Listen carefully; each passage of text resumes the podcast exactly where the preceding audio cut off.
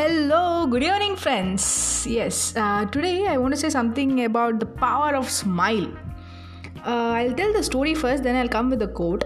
The story is like this uh, I had been to a college for a match, it was a basketball match, and unfortunately, it so happened that we couldn't win.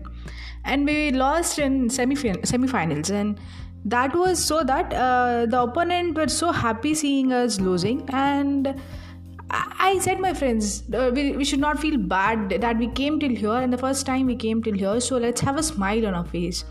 The moment I looked at the enemy, not enemy exactly, the opponents, and smiled, uh, they were so happy and they suddenly gave a weird expression why she is smiling.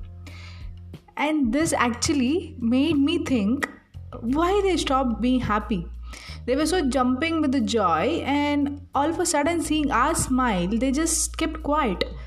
Then I got to know if the loser smiles after losing the game, the winner will lose a thrill of this victory. That is the power of smile. Sometimes we, uh, you know, every time the winners, we say winners, uh, winners winning is not a thing, its participation is a thing, everything, yeah, these quotes are true, these sayings are true, but still, when you lose when you be a loser the pain is different when you be a winner the happiness is different but when you keep that together losing pain is so much right?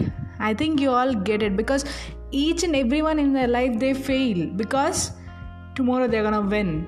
So failure is just a stepping stone to success yes but when you fail don't lose your confidence.